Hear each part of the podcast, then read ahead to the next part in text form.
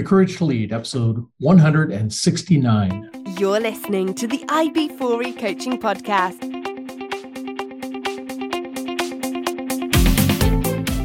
Brought to you by IB4E Coaching, business coaching for executives, entrepreneurs, and small business professionals. Learn more at ib4e coaching.com. Hey, Coach Harlan here. Welcome back to the podcast. Hope you guys are having a phenomenal week. I'm having a great week, and I'm excited to introduce you to my guest today. Please help me welcome Catherine Mattice. Catherine is the founder and CEO of Civility Partners, an HR consulting firm focused on helping organizations create respectful workplace cultures. Her clients range from Fortune 500s uh, to small businesses in a multitude of industries. Catherine is an HR thought leader and has appeared in such venues as USA Today, Bloomberg, CNN, NPR, and many other national news outlets as an expert. She's an award winning speaker, author, and blogger, and has 31 courses on LinkedIn Learning. Many have been translated into other languages and are available across the globe. Catherine, welcome to the program. Thank you. Thanks for having me. Yeah, no, this is fun. I've been looking forward to our conversation here. I love talking to thought leaders. I mean, a lot of people have ideas. You've actually put your ideas out there. Mm-hmm. And this is a podcast about courage. That takes courage because you put an yeah. idea out there and stuff, and people can come back and say, "Oh no, that's not the way I see things," right? And then you get into the debate and stuff. But you're out there, and that's yeah. That's awesome. I I did. Uh, I was out there before we were really talking about toxic work environments or workplace bullying, um, some you know microaggressions. These very hot topics today. I was working to solve them 15 years ago before we even were talking about it mainstream. So yes, I and now we seem to be talking about it. Yeah, yeah, now everybody's talking about it. Talk about, yeah. so things have not improved. Correct. No, they haven't. All right. That's sad. All right, we're going to come back and talk about all that. Who the real culprit is. I have some ideas. Um, and how that all works and everything like that. But before we get started, I've got five, uh, 10 questions. I almost said five. Why? Why would I shortchange you? 10 questions that I ask everyone. no. These are the 10 questions made famous on the TV show Inside the Actor Studio, where the host James Lipton asks these same questions of his Hollywood guests from TV, film, and stage. And I always figured if they're good enough for the Hollywood elite, they're certainly good enough for my guests. So for sure. if you're ready, 10 questions for you. Question number one What is your favorite word? Mm, lately, my son's been saying "nuggle," like I want to snuggle with you, but he's only he's almost three, so I'm going to go with "nuggle." Nuggle. That's awesome. All right, what is your least favorite word? Hmm, probably the word hate. That's not a good word. Yeah. What turns you on? Ooh, um, champagne. Love it. All right. What turns you off? Um, annoying people. people who are who are egotistical. Let's say that. All right. Um, what sound or noise do you love? Mm, I don't know. Back to my kids. I love the sounds and noises that my two kids make. What sound or noise do you hate? Hmm. There's that word hate that we said we didn't like. Um, the word that I sound or noise that I hate. Um, I don't know. I don't really have anything that I hate. Sound or noise do you dislike? Blank, plain one, nails on a chalkboard. I nails think everyone hates that. Yeah. Yep, that's it. All right, question seven. What is your favorite curse word? The F word. Okay. Yep, that's the most popular. Yeah. um, what profession other than your own would you like to attempt? Interior designing. Yeah. Mm-hmm. Very cool. Uh, what profession would you not like to do? Uh, professional stunt person. I don't have the the uh, courage to do that. You're a mom. You're a superhuman being, as it is. All Thank right. Um, finally, final question: If heaven exists, what would you like to hear God say when you arrive at the pearly gates?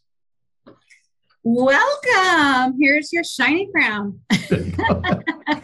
Welcome. Yeah, anything short of that would be concerning, I think. Yeah. All right. So we're going to come back. We're going to talk about how you got your start, um, who you work with, how you help them, talk a lot about toxic culture, where they come from, what causes them, uh, how do you overcome that? And uh, at some point, we'll transition and talk about courage and leadership. Sounds good. All right, listeners, we'll talk about all of that and more right after this. So stick with us. Imagine having a trusted group of CEOs at your disposal. Imagine having your very own peer advisory team who could work you through the problems and questions in your business before you had to make those difficult decisions. Imagine you had a group of advisors that had your back and met for the sole purpose of making you successful in your business. What would you be able to accomplish then? Well, you don't have to imagine anymore. You can have that and more when you join my Business Success Mastermind Group. Join my Business Success Mastermind Group today. Learn more at ib4e coaching.com forward slash mastermind. And I'm back with my guest, Catherine Mattice.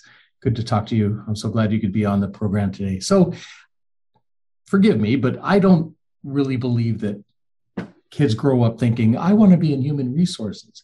How did you find yourself in HR? How did that happen? Yeah, I was the receptionist at a little startup firm, and uh, they hired a consultant to help them grow. And she said, We don't have any HR here. You don't have any HR. You need somebody. And so she turned to me and said, Do you want to do HR?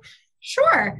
So I got my start at maybe 22, and uh, she, I essentially reported to her and started doing HR, and that's wow. how it happened. And then from there, I went on to be an, an HR um, or an executive assistant, where HR was part of the role, and then grew into director of HR as that company grew. So, wow. And you're uh, SHRM, you've got a lot of certifications now through SHRM, right? Yes yeah i have all the things. Yeah so i'm a i'm a strategic hr consultant. That's what all those initials essentially refer to. Awesome. Very cool. And thought leader but you also consider yourself a disruptor. Mm-hmm. yes. Talk about that. How how are you a disruptor approach human resources pretty differently. So, simple example my logo is bright pink and orange and blue and purple and you know it, everything's very in your face. I speak very bluntly. My blog posts are pretty blunt and um, i have a lot of fun in the way that i write my blog posts and all of my team has picked up on that because they also write blogs uh, for me now and uh, versus a lot of more typical hr consultants or maybe the navy blue you know and it's very compliance focused. And it part of it's the shift of hr hr was personnel and over time it's pulled itself out of being compliant and now hr professions include um, you know employee engagement and the employee experience and and all of that. But i would say i was focusing on all of those things before they were popular yeah. Yeah and i you know I, I didn't really think about it until you mentioned it but hr used to be to protect the company. Mm-hmm. now it's more on the side of the employees. Mm-hmm. yes. And but there it's um, a little convoluted. Yes being a good hr professional means that you're focused on the employees and the outcome of that is that the organization is then being protected. Yeah. Wow. And so how did you start working with toxic cultures is that just kind of the the big problem now that companies are dealing with well, I was at that company where I was the executive assistant and worked into being the director of HR. I uh, worked with another director there who was essentially engaging in bullying, I would say. He was a micromanager, he yelled, he was very tense. Um, he made it very clear if he didn't like you versus if he did like you. Uh, he just created a lot of problems. And I personally felt picked on. He definitely did not like me, and I was one of his targets. Um, but then as a director of HR, I was hearing complaints about it. I was dealing with the over, uh, the turnover in his department and spending a lot of time talking to the president about it. And so uh, it was frustrating to observe. And I, despite all of that frustration, and quite honestly, it drove me into some depression. I was really struggling there towards the end of working there.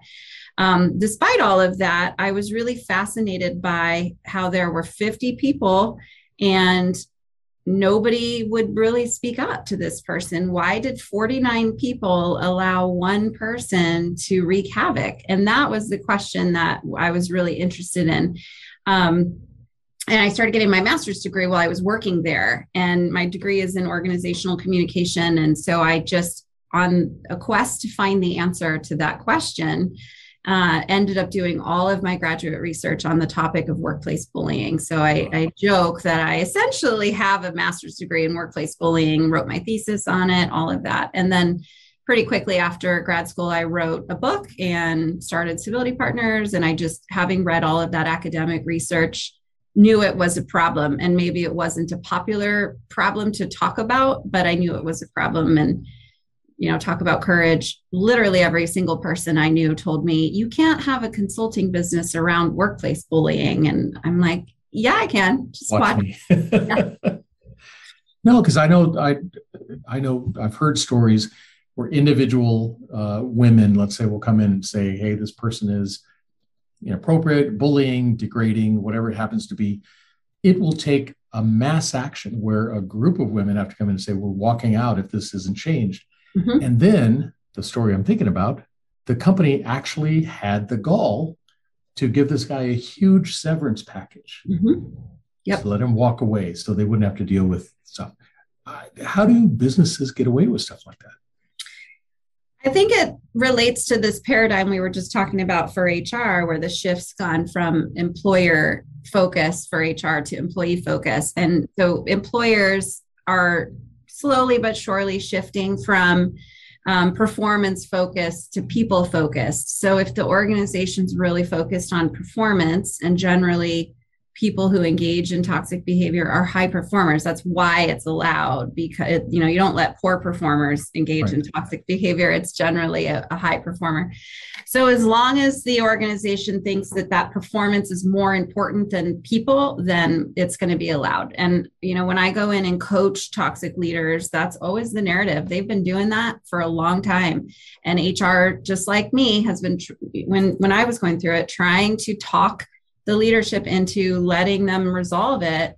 And the answer is no until something happens. Somebody finally files a hostile work environment complaint or um, you know another valuable person quits and says it's because of that toxic leader so um, something often is the catalyst for hr to finally get that permission but yeah it's it's if you're too focused on performance and results then you're going to let bullying happen Wow. And at some point, that that bully, even though they're the top performer, that's going to impact everything else in the organization. The organization is going to start falling apart. Um, did you ever watch the TV show House? Yes. House was uh, a bully. A bully. Was, uh, you know, I mean, there's a lot of terms we could probably put to him. I try to my clients I'm working with. It's like you you can't allow somebody to be house just because you know you right. need them to perform. Yeah, House was House, and they needed him, and they let him get away with murder pretty much. You can't do that to your company. You'll lose some really top employees if you keep that one person in. Uh, if you don't get that person in check, right?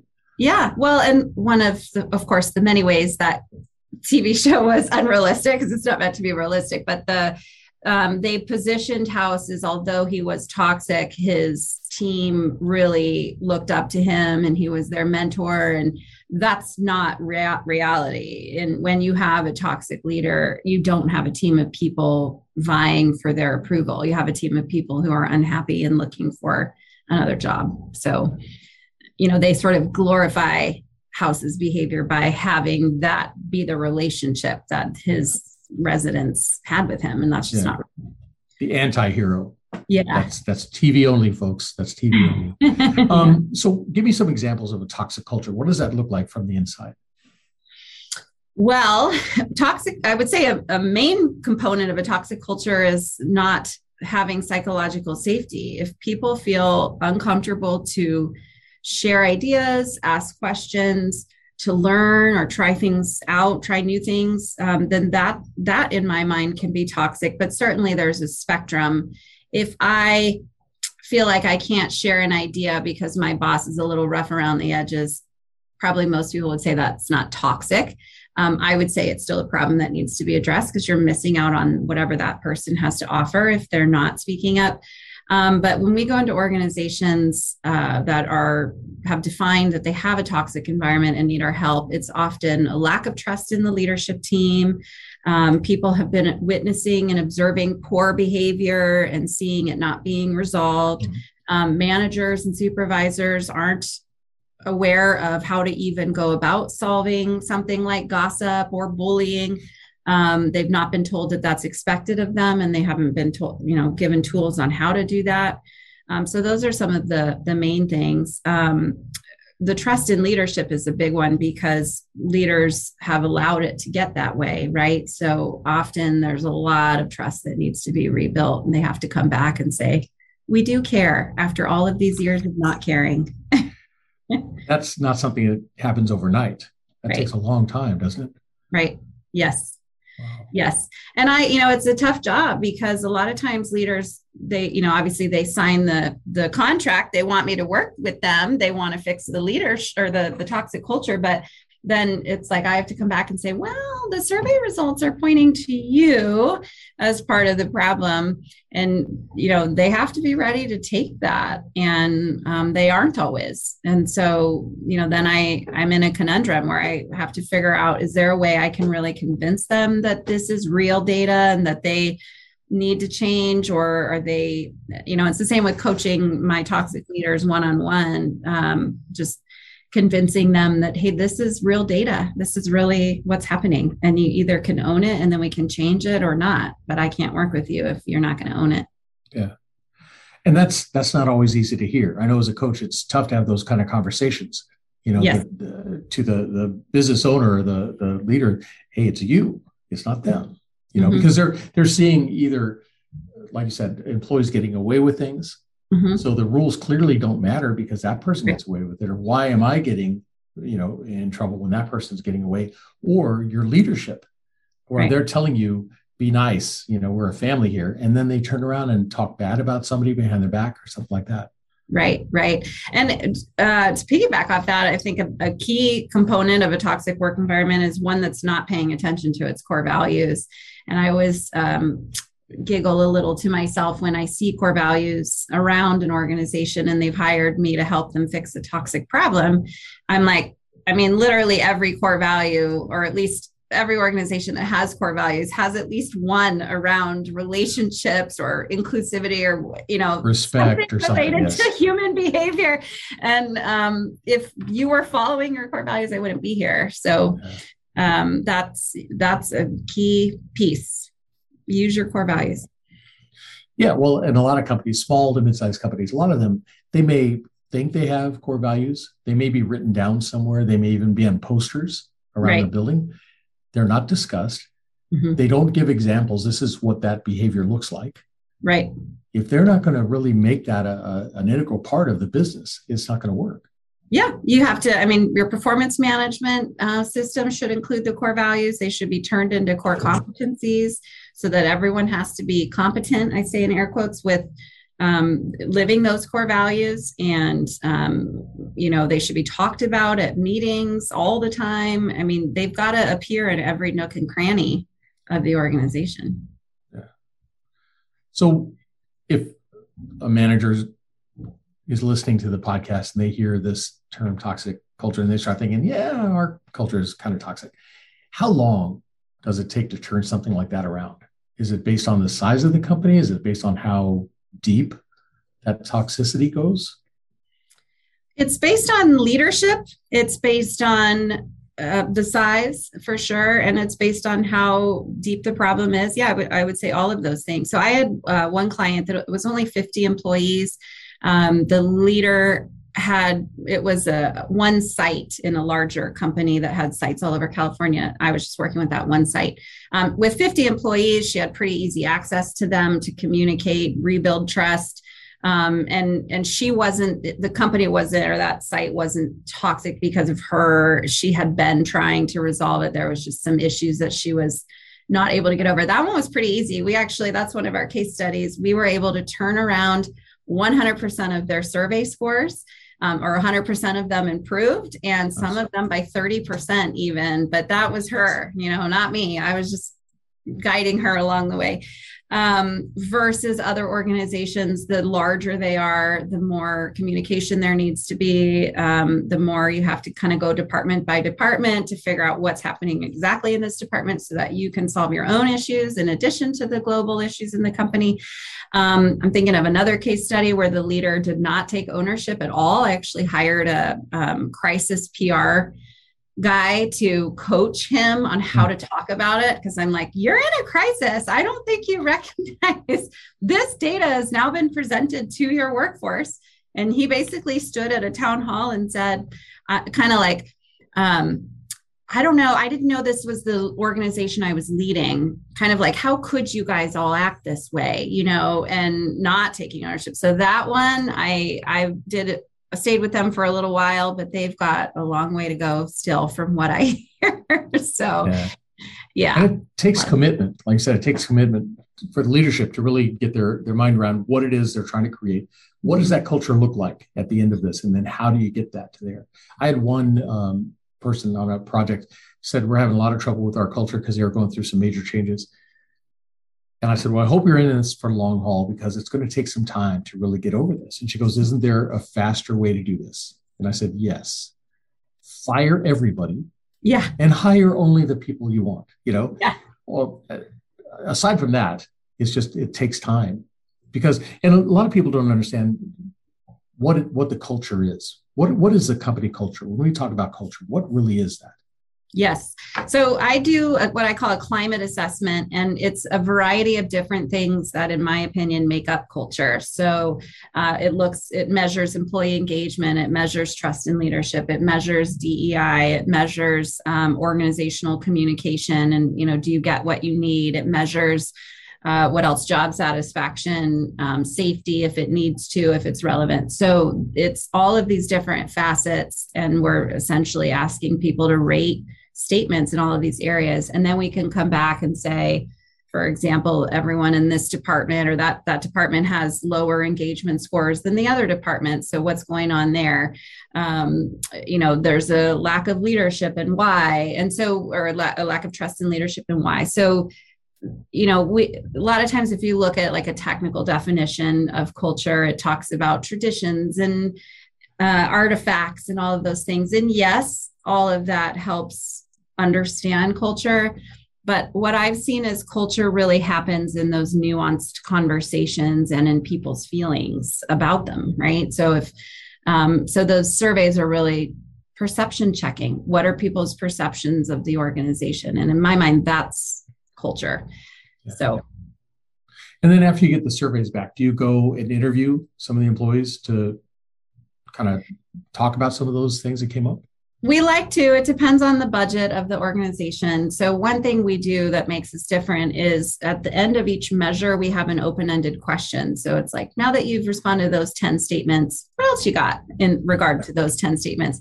And so we actually get a lot of qualitative data versus I know a lot of survey companies do the one open ended question at the end. Mm-hmm. Um, so that, but so we do that anyway. But then, yeah, if the organization has budget, we like to interview up to 10% of the uh, employee population to get more details.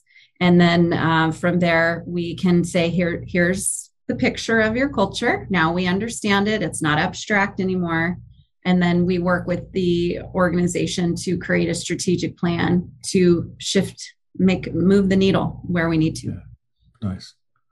Yeah we used to as a consultant we used to do uh, what we called heat maps right? We'd have a series of surveys asking very very similar questions to find out if there are pockets of disbelief pockets of where oh this you know it's not happening for us. We're not getting the same information everybody else is so we could dial in exactly what needs to happen. You guys do similar stuff? Yeah exactly. Yeah. Very cool. Yeah it's fascinating subject. And uh, so many businesses i know are dealing with this even the small you know 10 employees. I, if you have two or three employees working you have a culture whether you know it or not it's right. there. Right. How you keep that culture and it's uh, whether businesses know it or not, it impacts your hiring process. It impacts mm-hmm. who you bring in and how you bring mm-hmm. them in. If they last, right, the engagement, the retention, everything. It it impacts you're dealing with your clients and customers, uh, vendors. Yeah, it impacts every area, right? So if it's if it's off, it's gonna yeah. it's gonna hurt. That's right. I mean, I have five. There's five of us, and we have core values and have had them for a long time. And um, they exemplify i'm proud of them because they i think they they're really my own core values but the fact that my team created them it's all of our personal values. You know they're not just the company's core values. We all as people live these core values and believe in them. Uh, and so yeah definitely helps with hiring. And also sometimes my team will say that is in violation of our values. We can't do that. You know, it keeps you on the straight and narrow. Sure. Um, and I always say that when I talk about mission and vision and core values, core values are kind of like the guardrails as you're trying to yeah. get from point A to point B. Um, and it's great to, you know, that's why you need a psychologically safe environment. That's part of culture so that people can feel comfortable to say, I don't think that decision, you know, is in line with our values. And um, yeah. that that's my employees have said that to me before. Yeah. So. Yeah, and I've worked at companies where uh, they're afraid to ask a question. They're afraid to stick their head up or, or raise their hand or anything like that. Mm-hmm. And I'm not a big fan of 360 surveys because they're anonymous. People can hide in the weeds and say whatever they want, right? Right. Kind of poke their head up and throw something at the boss and throw a piece of paper at the boss and sit back down. Yeah. Wouldn't it be nice if you actually had a culture where people were confident enough and felt safe enough to say, I don't think this follows our values and, right. and be taken at, you know, seriously and actually, you know, in, engage in civil conversation. Would that be right. nice? Right. And that's why they have to be in every nook and cranny because then if they are, people can see that they are actually values, not just words. And they're more comfortable to say, hey, I'm here because of these values, and that violates the value versus I see our values on our website, but we don't, it's not actually what it's like here. So I'll keep my mouth shut. yeah. Yeah. I've got one client we're working now to get those um, kind of communicated out through the company so that everybody knows what, what does that exactly look like? What does that mean to you? Does it mean the same to me? Can we agree on what that common, you know, word, because saying things like respect and integrity, mm-hmm. uh, those are pretty words. What does it mean? What does it look like? What does that behavior look like? And then if somebody steps outside the line, how to have that conversation that, hey, here's our core value. We agreed on this. Here's what happened. Here's the type of behavior that I prefer, I would rather see in that. And then, right. you know, you kind of get the person back on track. Right, absolutely. And and I agree with you. Those subjective words like respect or integrity or professionalism, they're subjective. And I often do an exercise in trainings with companies where I'll, I'll just ask, how do you want to be treated at work? Um, and they'll type their answers in chat since it's all virtual these days. And then you can, and I tell them to put in as many words, it's not a one word answer, as many things as you can think of. And then you can see patterns. Uh, and of course, often respect is one of the answers. And then my second question, once we've done that first piece, is to say, okay, a lot of you said respect. What does that even mean? And then people type in their definitions. And then you learn that actually respect has a million different definitions. And then managers can take that and say, okay, one of our core values is respect. Here's how the company's defined it. Um, but let's talk about it in our own team for our own interactions. And so you can um, bring these very subjective words to life if you spend the time to focus on them. And I definitely think if, if you get the the core values out and everybody understands and they're playing along those those guidelines, like you said, the, the rails kind of keep everybody in track the conversations you then have with employees is made a lot easier. Yeah. There's no, you know, he said, she said, it's like, no, no, no. This is the behavior. This is what we want the behavior to be. Corrective action, right. you know? Right. Exactly. So tell me about your book. Love the title. Back off. Your kick-ass guide to ending bullying at work. Yes. So that was my first book. And I had all of this information rolling around in my head from graduate school. And I felt compelled to put it on paper. And so people ask, is it hard to write a book? I'm like, uh, not, not for me because I wasn't starting from scratch. I just had, I just dumped all this stuff and then I had to organize it. Um, but that book was meant to, you know, coming from an HR background, I know what HR is looking for in hearing about a complaint of bullying. Um, so it was really meant to be a, some advice for people who feel bullied uh, and how to navigate it. And it talks about the reasons you might be bullied and the reasons that person acts that way and um, the things that you should be thinking about before you go to HR. It offers, uh, you know, tips on ways to try to solve it yourself before you go to HR. Um, so it was me trying to help all those people who had been in the position that I had been, um, but because I had that HR background to kind of say, here, here's what, here's my thoughts on how you might successfully navigate this. Um, funny quick story about that because we're talking about leadership and courage. Um, the foreword is by Ken Blanchard. And I was so I'm obsessed with Ken Blanchard. He's my you know I want to have a company like his. It's global, bazillions of dollars. Uh, and he randomly, I see on LinkedIn that he's going to be speaking at, in San Diego. And uh, so I go to this networking event, and everyone's in the foyer, you know, networking and stuff. And I'm like, Where's Ken? Where's Ken? I got to talk to Ken. and uh, I had recently written an article in a magazine called um, Personal Success Magazine. And uh, they had done a little author thing where they had asked if I could have dinner with anyone, who would it be? And I had said Ken Blanchard. So I had my magazine with me and I finally spot him. He's hiding in the corner behind the stage, shoveling a sandwich into his mouth before he speaks. I march right up to him. I open the magazine and I point to it. Ken, can we have dinner? I want to have dinner with you. See, it's right here in the magazine. He he looks at it, takes the magazine out of my hand and says, I'm eating, so this counts. Have a seat. Um, so I got to talk to him for a while, and I I like to joke as much as Ken Blanchard knows about leadership in the world. Um, he had never heard the phrase workplace bullying before. So while I'm sure he knows all hmm. about workplace bullying, he just never heard it called that. Um, and so I joke, I my claim to fame is I taught Ken Blanchard something. and you coined the phrase, absolutely. That so, is great. Yeah. Yeah. And he said he called your book the most comprehensive and valuable handbook on the topic. That's yeah. stellar. Yes, awesome. I couldn't didn't sleep for like a week and a half after that. Sure. I still wouldn't be sleeping. That's awesome. Very cool. So, talking about courage, where did you find the courage to walk away from a nine to five job, the comfort zone, the safety net of nine to five, to create your own business?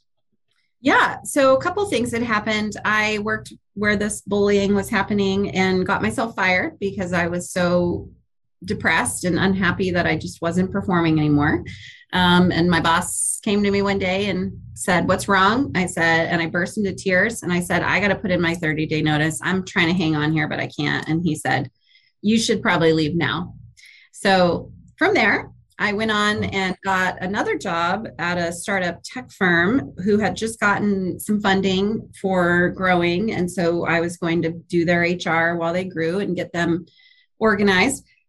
That was going to be cool. But then the recession hit in 2008, nine, somewhere around mm. there. And I uh, was let go along with many others. And I literally drove home thinking between this is the second time I'm driving home without a job now in the last year, you know.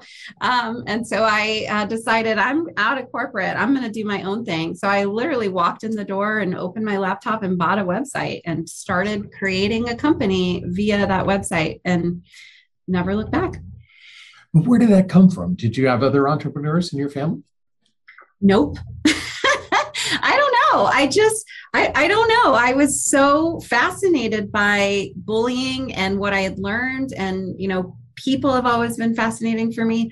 I honestly, I don't know. Um, but I, I don't know where that conviction came from. Because, uh, you know, I, I, I, really don't know. Um, but I just had decided while I was driving, I'm going to try this consulting thing. And, just started that company. I joined some professional associations and just everything I did started focus, you know, I was focused on building this company.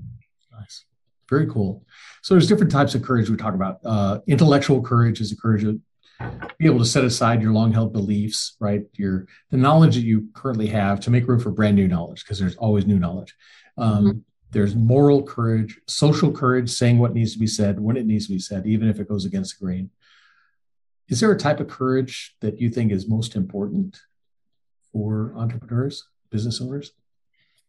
Well, just because of my own experiences in the world I'm in, I would say that moral courage is. So, um, uh, you know, moral courage is about not only being ethical yourself but calling it out when other people aren't being ethical and I, you know my the problem and the reason that i have a company that's successful is that uh, organizations aren't facilitating opportunity for their employees to have moral courage and the leaders themselves don't have moral courage because they're as we talked about earlier allowing people to act a certain way that's harmful and they're not willing to speak up because they think it's better for the company to not speak up. Um, and so, just from where I sit, moral courage is really important. And um, you, people have to feel comfortable to say, hey, you know what, yesterday you made that sarcastic joke.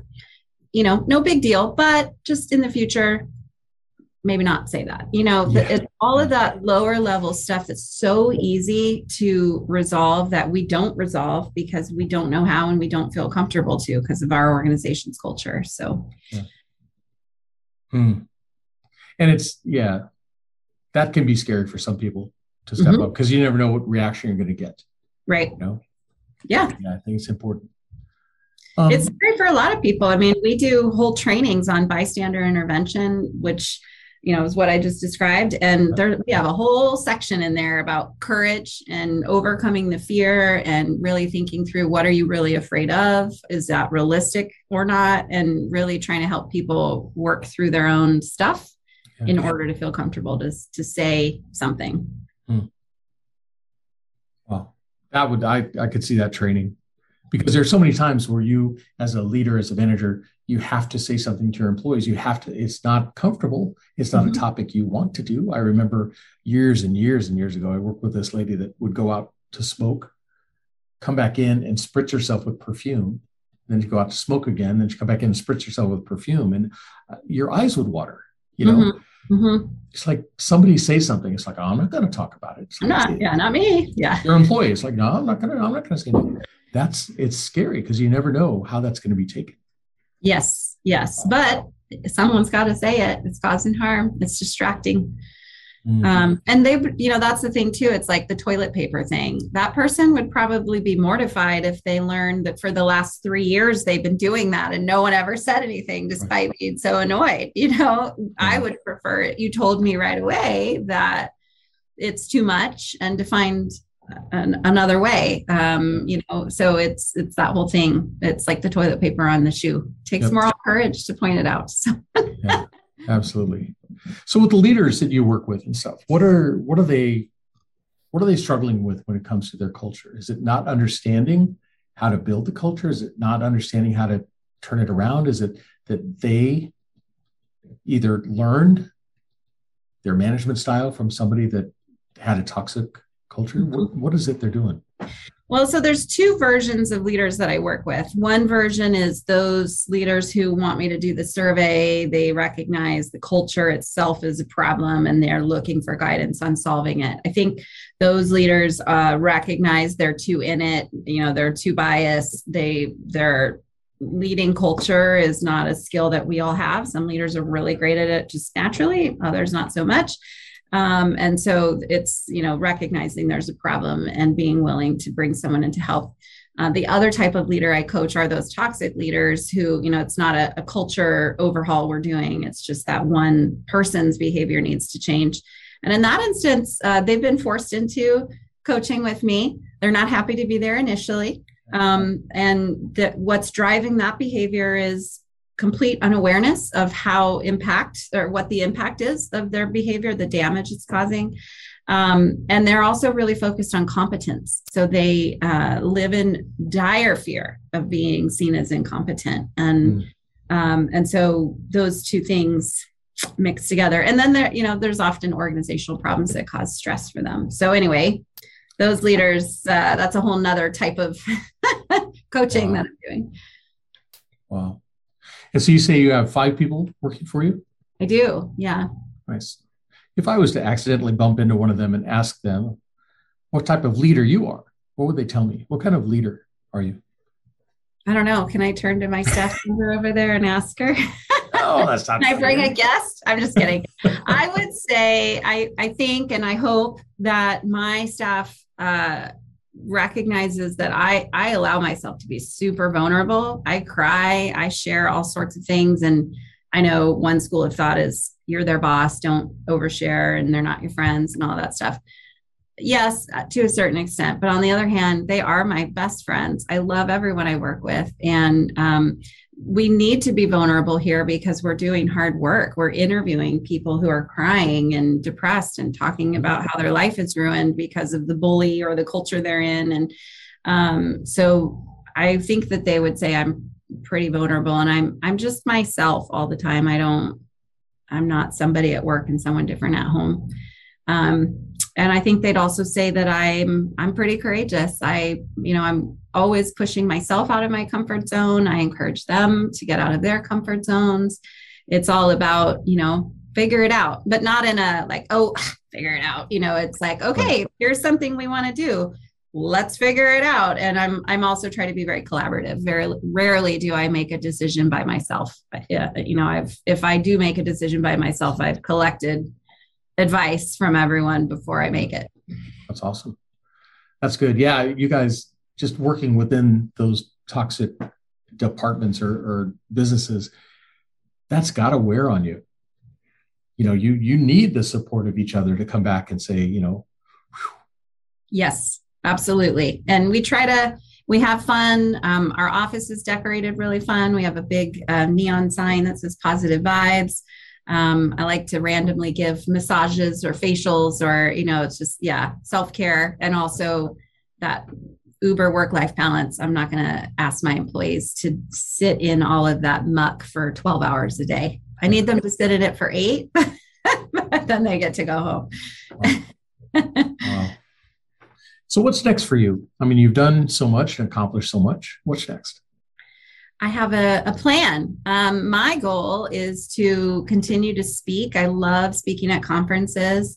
Uh, being on podcasts and sharing my messages. And so uh, the goal is to move towards Catherine Mattice, the keynote speaker, uh, that in turn feeds leads to Civility Partners, the consulting company. Um, so that's kind of where I'm at. I've been I hired a TEDx coach, and I'm Yay. Working job. on TEDx. Yeah, Good so job. one day I'll get in, um, and uh, yeah, I, that's that's the goal. Excellent. Any yeah. more books? Actually, I already have two others, um, and I do intend on revamping that first book back off. It was written right out of grad school you know, I know so much more than I did then. Uh, so I actually uh, will be working with some editors to help me figure out what I what I need to do to improve it. So there'll be a a part two, and then I'll have to figure out a way to stalk Ken Blanchard and get him to write the exactly. hey, remember me? I I don't know. Yeah, can I put on the front cover of the second one? The first edition was how to forward Ken Blanchard.